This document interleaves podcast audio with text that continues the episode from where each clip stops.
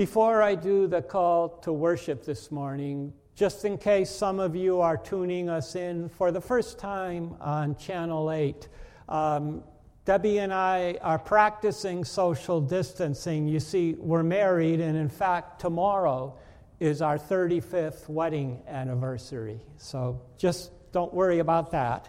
Um, and now, hear this call to worship, this Psalm of David. I will bless Yahweh, who has counseled me. Indeed, my mind instructs me in the night. I have set Yahweh continually before me, and because he is at my right hand, I will not be shaken. Therefore, my heart is glad, and my glory rejoices. My flesh also will dwell securely, for thou wilt not abandon my soul to Sheol, the place of the dead neither wilt thou allow thy Holy One to undergo decay. Thou wilt make known to me the path of life. In thy presence is fullness of joy, and in thy right hand there are pleasures forever. What's amazing about this is it foretells the resurrection of Christ, and it was written a thousand years before it happened. So on this Easter Sunday, let's continue to worship singing number 268 Christ the Lord is risen today. Amen. Lord God, we have gathered here this morning, um, just a virtual crew, but recognizing that in this day and age there will be people who will be watching and, and listening in. And we are just so filled with joy over your very person and, and what you have done in your Son, Jesus Christ, the God man, and that He died so that we could be forgiven and reconciled to you, our sins covered over. And then He rose on the third day, the first day of the week, which is actually the eighth day of the week. And it's now the day that we worship you in your church, remembering every single week that Jesus Christ is alive and because He's alive, we can have life. And there is no greater joy than to give all worship, honor, praise, and glory to you and your Son in the Holy Spirit. Amen. Amen. Okay, well, now we'll go right to uh, our prayer of confession. And um, I found this once when I was uh, visiting our, our mother church, and it's perfectly appropriate for this day. Almighty God, in raising Jesus from the grave, you shattered the power of sin and death. We confess that we remain captive to doubt and fear, bound by the ways that lead to death.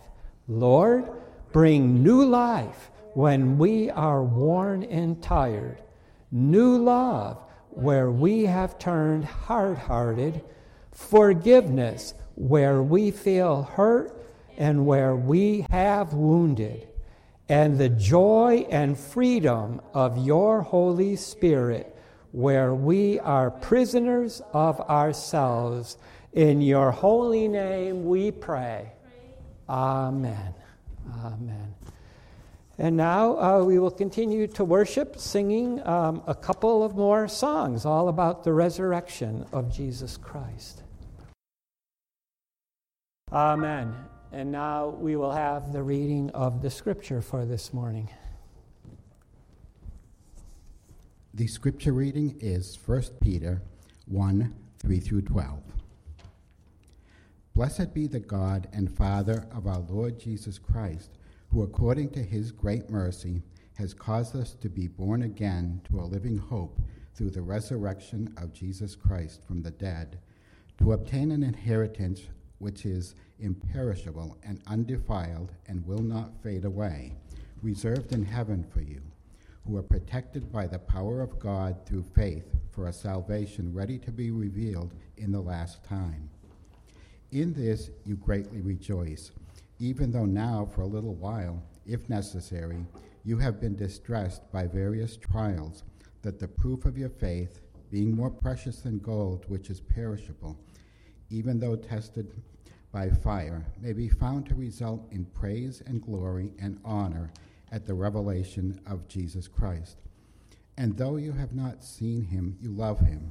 And though you do not see him now, but believe in him, you greatly rejoice with joy inexpressible and full of glory, obtaining as the outcome of your faith the salvation of your souls. As to this salvation, the prophets who prophesied of the grace that would come to you made careful search and inquiry, seeking to know what person or time the Spirit of Christ within them was indicating as he predicted the sufferings of Christ and the glories to follow. It was revealed to them that they were not serving themselves, but you, in these things which now have been announced to you through those who preach the gospel to you by the Holy Spirit sent from heaven things into which angels look long to look. Amen. Now, let us pray.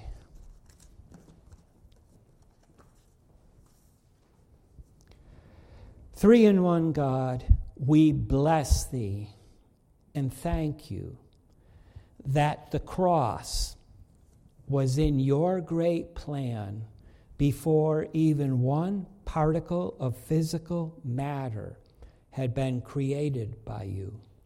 In your infinite wisdom and knowledge, you knew that it was only a matter of time before we chose ourselves over you, even after you had warned us. Your plan to rescue us from the death we chose for ourselves was to die for us yourself as one of us. And yet, when you lived among us as a man, you were perfect. And we thank you because your sacrifice of love for us, and also the power of you that brought you back to a glorified life, all of this has made it possible for our imperfections to be covered over so that we can be adopted by you as brothers and sisters of the Savior, your Son, Jesus Christ, and to have the extreme joy of new life in Him, and being in Him and fearing you in recognition of your awesome power. We have no need to fear. Your perfect love has cast out from us all fear. So, therefore, especially on this day, we pray for the multitudes around the world in the grip of fear because of this pandemic we are going through. May we all be candles of light, hope, joy, peace, and your love to them. And may they see the risen Savior in us and then ask us the reason for our hope. And may we respond in gospel words given to us by the Holy Spirit. The King has died, the King has risen, and the King is coming again. And we also thank you that the leaders of your church around the world and all of your people are acting in ways to promote and save lives. We pray a special blessing on the hundreds of Samaritan's Purse workers who rushed to New York City to open an overflow hospital. They are risking their lives as Jesus gave his life so that hundreds, maybe thousands, may continue to live and even perhaps receive his resurrection life. And we pray for all the leaders all around the world. And Father, we also pray for our nation and our President, Donald Trump. I saw on TV yesterday in great humility, he asked for prayer that the decision he has to make at the end of this month, and in his own words, this is the toughest decision I've ever had to make in my life. We pray for him that it will be the right one, the one that you have given to him. And please um, just help us to accept that what is happening through our leaders, as it says in Romans, it's from you. And also be with the 50 state governors, because it may be that the lifting of these safety measures will be done to some extent on a state by state basis. So please give Governor Baker and the other 49 governors wisdom to decide what you have decided.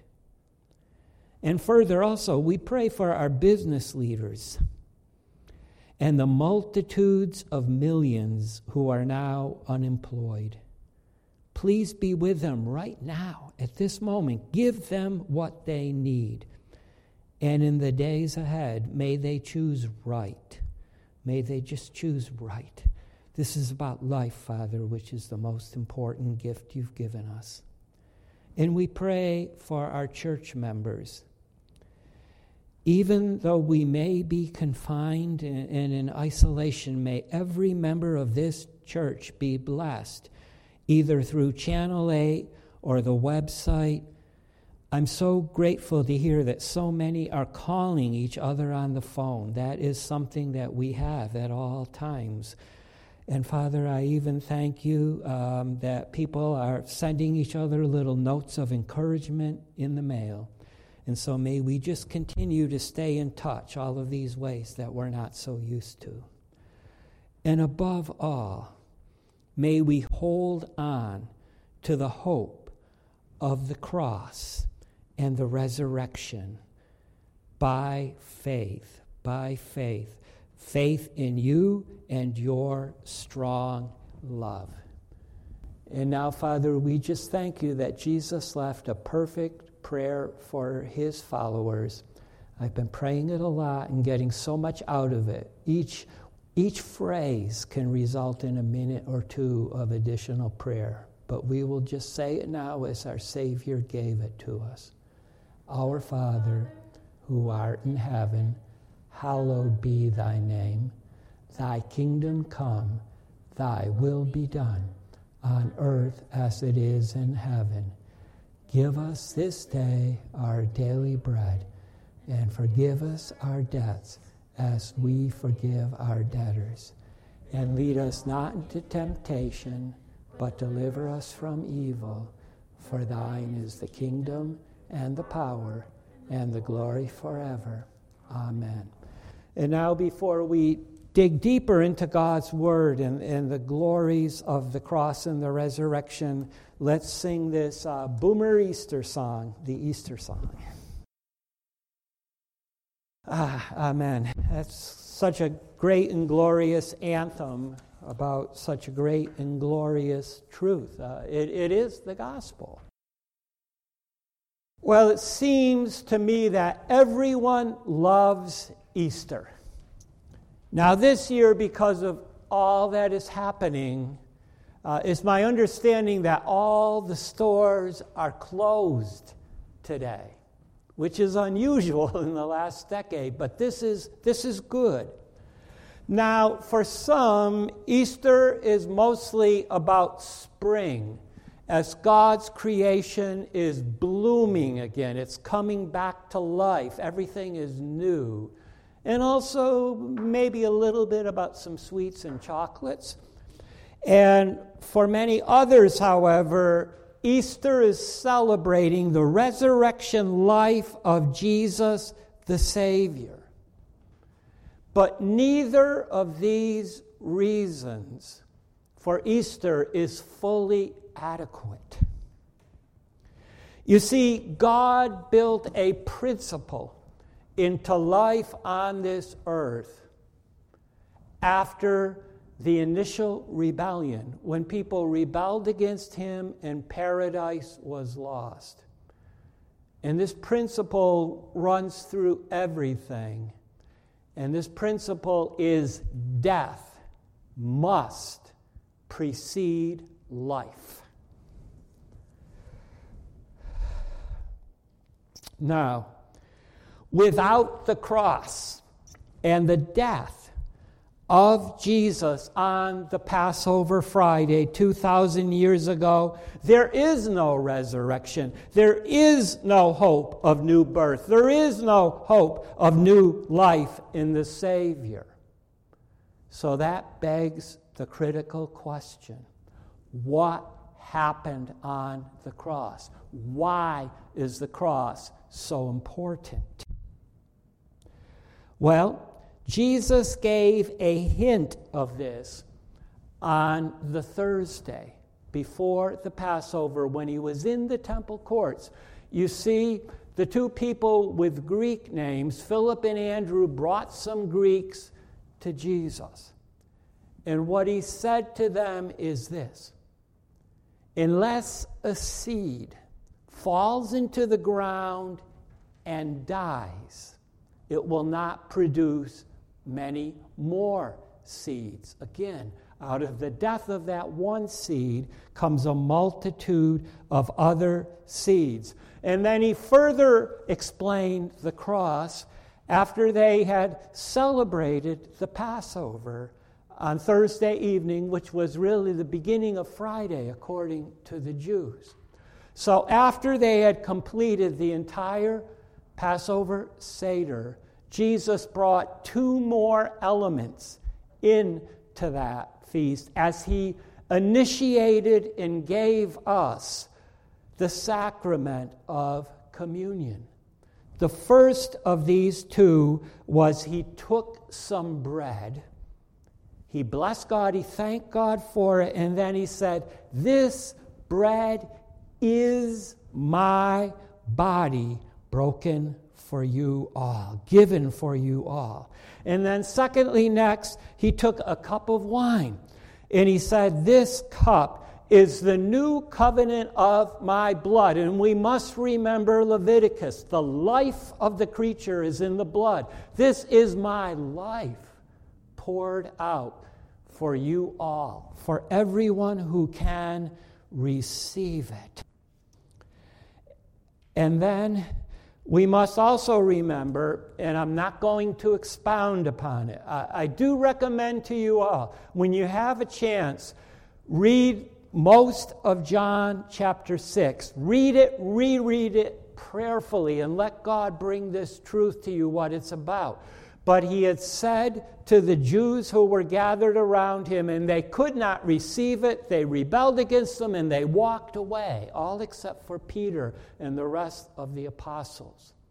And I'll just give you the essence of it. What he is saying is, unless you eat the flesh of the Son of Man and drink his blood, you have no life in you.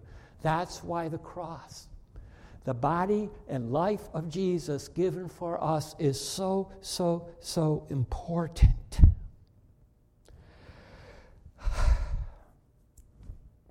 Now, what does this mean for us some 2,000 years later after all of these events happened? Here is the bottom line unless we die, we crucify our sins. What are sins? I think people have the wrong idea. I think they think it means everybody's horrible. A sin is any way in which we fall short of the perfection of God. All have sinned and come short of his glory. Unless we crucify these sins, all the times we fall short of what God desires for us and who He is, unless we do this with Christ, who died on the cross for our sins, I'm telling you, Scripture says it's impossible to share in His resurrection life. All of this is entailed in the cross. All of this is why this is necessary before we can celebrate this day. And we heard in our scripture, doing this necessarily requires pain and suffering. The only way to know Jesus is to be united with Him. Okay? If we want to be united with Him in His life, which is what Easter is all about, we must first die with Him to our sins. Then we share this resurrection life of His Easter. However, and this broke my heart, but I believe I must say this.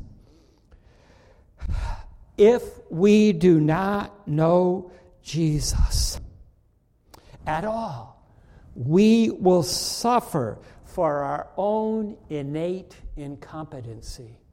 It's all about knowing Jesus. I'll develop that more later.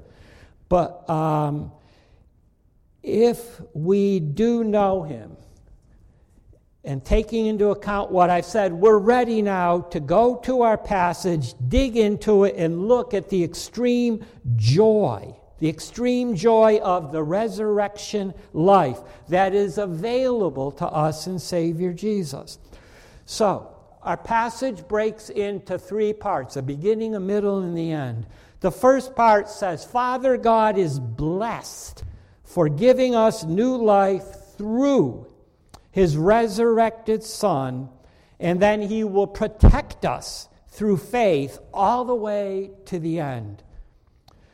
Father God is blessed for giving new life through his resurrected Son and protecting us through faith. I already said that. So now we start out. The Father of our Lord Jesus Christ gives us new birth by his great mercy to an inheritance kept in heaven. And notice these first two words bless God. Blessed God. The original languages don't have the verb of being, it's an equality. Blessed be God. What is Peter saying? Well, he's using a word from the Psalms. It's over and over in the Psalms where Yahweh God, the three in one God, is the object of the praise of his people. And who is he blessing? This is a mouthful. The God and Father of the Lord of us, Jesus Christ. Nine words in the original. And he will then give 10 reasons why God is to be praised and blessed. But please notice this it says, Our Savior. This blessing of praise can only come from those who have surrendered in faith and love to the Savior who was given by God. Only such people are able to give such unrestrained praise. And now let's look at these 10 reasons. Who, according to his great mercy, mercy, that means we don't get the punishment or discipline that we fully deserve. This is one of the great character qualities of God. Secondly, He has given new birth. The New American Standard, which we heard read, gives the literal translation caused new birth. God has done that. Thirdly, into a living hope. I, I love that. It's not just hope, it's a living hope. And as this worldwide death count continues to be rising, people need hope today, some more than others, even. Fourthly, through the resurrection of Jesus Christ from the dead. Now remember, for Jesus to rise from the dead, he had to willingly give up his life in the first place. He died on the cross in love so we might be reconciled to God by our sins being covered over. And understand this, it's long planned. The death of the Savior on the cross was planned by the Trinity, and you can look this up in Revelation. It says, before the foundations of the world. What does it mean practically. It means that before even one particle of physical matter was ever created, before everything exploded into being in 10 to the minus 43 seconds, this plan was in place. He would die on the cross, and then be raised. And David had predicted that resurrection a thousand years before it happened. That was our call to worship this morning. But the cross was necessary. And then the resurrection put the stamp of the approval of the Father on this sacrifice of Jesus. So, putting it all together, Jesus' resurrection gives new birth into a living hope. And if ever we needed it, we need it now and it's into an inheritance. Now, what I'm going to say, I have to say, I got this out of a commentary. I can't remember which of the two. I would have never found this on my own. But if you look on the back of your bulletins, Miriam was inspired to write and compose and sing a song of praise to God after they were delivered through the Red Sea. They were delivered from physical slavery as Jesus has delivered all from the slavery to sin. And what was talked about there was that it puts together the inheritance of the land, but also the sanctuary in which God's people could worship him. It started with the tabernacle, it went to the temple in Jerusalem built under Solomon, and now God's sanctuary is his very people. The people of Jesus Christ are now the temple of God. That's the inheritance. And this inheritance, and, and I will say this, I'll be a little geeky. It was pointed out that the three Greek words start with the same prefix a, meaning na, and end with the same suffix uh, ton in English. But in English, the words are imperishable, undefined, uh, undefiled, and unfailing. I mean, in other words, let's make it positive. It's eternal, it is pure and perfect, and it's always there. It will never fade away. Seventh, it's kept or guarded in heaven for you all. And I love this word guarded. Guarded or kept, it's the sense. It's a metaphor for a fortress. And David used this in his Psalms. And I suggest that you read Psalm 144 because he uses fortress specifically and as a great poet, many other words about security that are all synonyms. Okay, and now the second half, the last three, 8, 9, and 10, we're told that in power God is watching over us through faith into salvation to be revealed in this last season or time. So, number eight, watched over in the power of God. This is the other word that talks about God's protection and providence. One is like a physical fortress, but this one is more that he's always seeing his people. It's like Abraham, when Abraham was going to sacrifice Isaac, and God provided a lamb. The place was called Yahweh Yireh, which means the Lord always sees. You see, we might not always be aware of his care as he's seeing us, but read the fifth of the 15 songs that the pilgrims used to sing when they went to Jerusalem three times a year on a pilgrimage. This power of watching over is beautifully expressed as they praise, and it becomes an act of praise. And then, ninthly, through faith to salvation. Remember, it's by grace we're saved through faith. It's a gift, and that's salvation. And then, tenthly, this pulls it all together. All of these other nine things why we bless God, it will be revealed in the last time. Now, the word that's used in the original for time is a season of time. And, and I may say it again because the second coming is all over this passage. But the last days, we're living in them now. We're blessed to be living in them. Now we come to the middle, the second part. As good as the first part was, this is even better because it gets real now. Okay? We were focused on God and what He's done.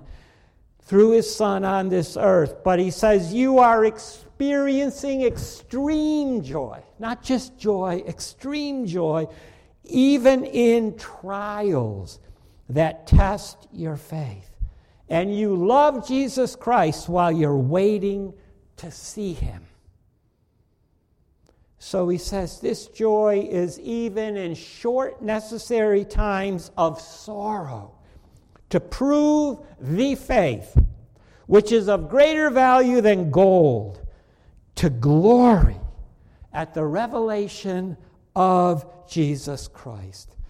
So, to quote the scripture, in which salvation you, all of you, are experiencing extreme joy, if now for a little while, it's necessary that all of you are being sorrowful in various tests or trials, which reminds me of James's words, the half brother of Jesus.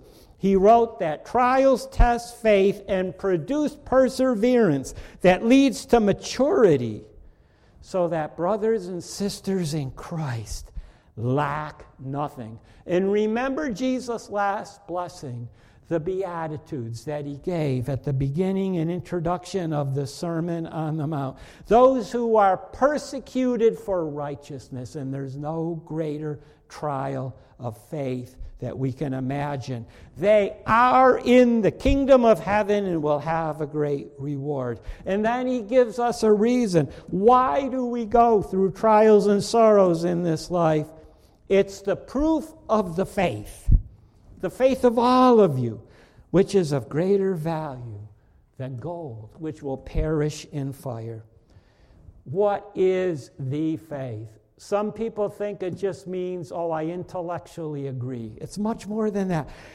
It's an all in, nothing held back, full surrender to Jesus in response to his demonstration of strong love on the cross, and also the power that was demonstrated in his resurrection. And then he concludes this first part of the middle saying, And being tested, the faith may be found in praise and glory and honor at the revelation of Jesus Christ. This is clear second coming language. And I didn't realize it was three times in the New Testament, but when he comes back, he will judge the living and the dead. And then Peter goes on under the inspiration of the Holy Spirit.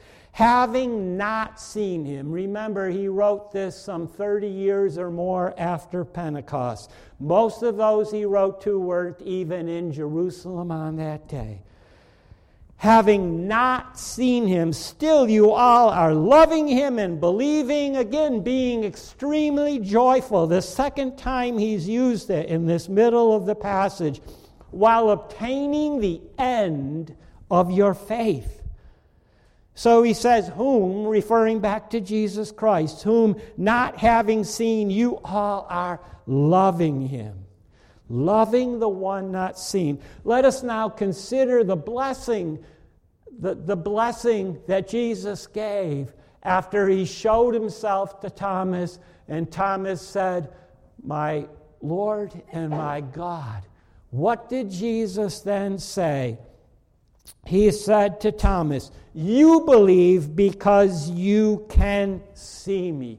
Blessed are those who have not seen me and yet believe. That's awesome. That's from Jesus' own mouth.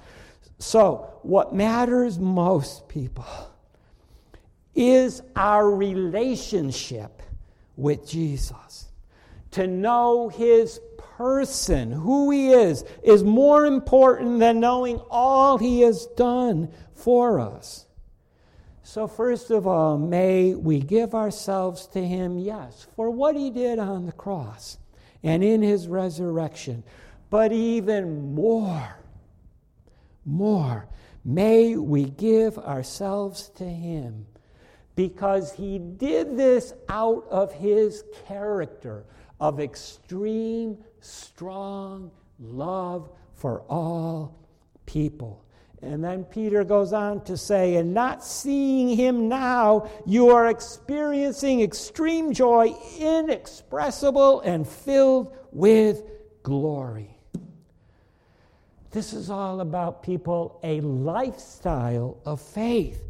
God has given us everything in His Son, the Savior, so that we may have extreme joy as a result of living a lifestyle of faith, full, all out surrender to Him. Let's live every moment of our lives by faith in the faithful Savior. Remember, only God, only Jesus is fully faithful. We will always waver. And then he says, and this is all as you all are obtaining the end of this faith, the faith, salvation of your lives, your very lives. So, what is the end of our lifestyle of faith? It is the salvation of body, soul, and spirit, our three part lives.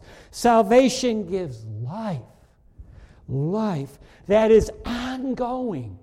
You don't have to wait till you die. It starts right now where we're living. It's abundant, it's fully abundant, and it has true purpose. I think that's the best thing about it. We get to serve the resurrected Savior in His kingdom now and until forever. And this hope was gained through His resurrection. Jesus' resurrection gives new birth into a living hope. And then Peter adds a little appendix about the prophets. And people often wonder what happened to people before Jesus fully revealed himself in his first coming. Well, this salvation by Christ's suffering and the glories after, it had prophets seeking what was being revealed to them by the Spirit that was in them as they prophesied. Or more literally, and this is very confusing language, but let's try to understand it. Concerning salvation, the prophets searched and investigated, seeking what person or season the Spirit of Christ was making clear to them, predicting Christ's sorrows and the glories after this. So they searched out, they investigated concerning the grace they were prophesying. Now, this is in Revelation also. I'm going to give you the New Living Translation of it in Revelation 19. For the essence of prophecy is to give clear witness for Jesus. Every prophetic word in the Bible, going all the way back to Abraham, it's about Jesus. And Jesus is full of grace and truth to bring salvation to all who receive him in humble, dependent, obedient faith. Now, these prophets, they were um, seeking the person or time. And again, this is a season, it's not just a point in time. In fact, we're in the last days right now. Jesus is coming back, but this is all about Pentecost till his return. The Spirit of Christ in them was making clear as he was witnessing beforehand, before it happened. First of all, to the sufferings of the Messiah King.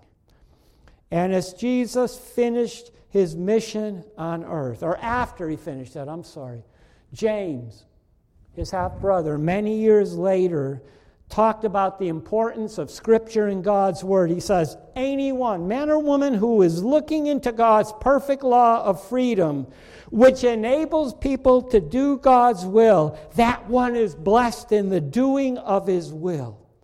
But until Jesus actually came, God's people had incomplete understanding of who He is and what He does. But now that we have the Gospels and the New Testament, we have so much more than even God's chosen prophets who wrote Scripture had. And his sufferings, of course, are most fully expressed in the end of Isaiah chapter 52 and all of chapter 53. 15 verses five sections of three each. Read it and meditate on it. And also, Paul put this in Philippians as one of my favorite paragraphs. Paradoxically, the extreme joy of salvation may be the strongest when we share in Christ's sufferings. I want to know him. Sharing in his sufferings, becoming like him in his death. Salvation and faith bring extreme joy when we are sharing in Christ's sorrows. And then it says, the after this glories. Now, I don't know how familiar you all are with Isaiah 11. Again, it's another homework assignment. We're confined to our homes. We have lots of time to read God's Word. There's three things he spoke about in this chapter the gift of the Holy Spirit, peace among all of God's creation, humans and animals, and then how the root of Jesse, the Messiah, the King, the Christ, would be a banner for all nations. And it's because of his resurrection, the glories after. So, after he went through his suffering and sorrow on the cross, his resurrection now gives new birth into a living hope. And then, lastly, it was revealed to them they weren't serving themselves, but you are, meaning us. Okay?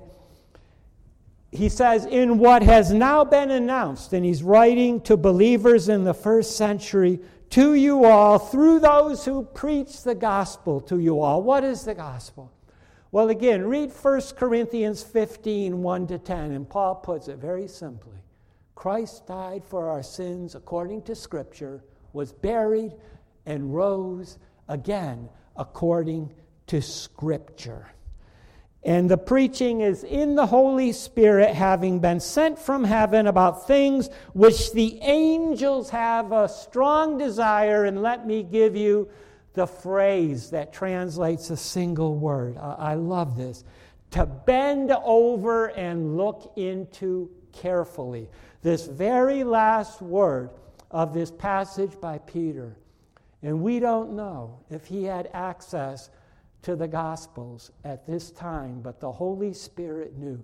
This very word is an Easter word. In fact, three of the occurrences have to do, first of all, in um, Luke, I believe it is, where Peter came up to the tomb after the women had witnessed to him. And it said he bent over and looked intently in. And then John, in his own gospel, where he always calls himself the other disciple, or the disciple whom Jesus loved, um, he had outrun Peter because he was younger and faster. And it says he didn't go into the empty tomb, but he bent over and looked into it intently. And then after that, Mary Magdalene came back. And she herself also bent over and looked intently before Jesus revealed himself to her. And she thought he was just the gardener. But that song in the garden is all about the revelation to Mary. So, even though we have not seen him alive in the flesh, we have the testimony of the Holy Spirit through all of the apostles, so we may have their joy and hope. Let's just sum this passage up again. Jesus' resurrection gives new birth into a living hope. Let me leave you with this when we have made the Savior King to be our Lord by the faith that knows these two things both that He died for our sins to cover them over, and He was raised from the dead to give us new birth into a living hope, we will have extreme joy, even in necessary sorrow and testing that proves the faith. And while we wait for his return every day, we're loving him, even though we don't see him now. Because as we continue to believe, we have extreme rejoicing. with inexpressible and glory filled joy as we're obtaining the end, the completion of our faith, namely full salvation. Now, about this, the prophets were seeking for centuries, over a millennium. What person or season the Spirit of Christ was giving them as a pre witness of both the sufferings on the cross and the glories to follow with the resurrection, with Pentecost, with the church age until he returns.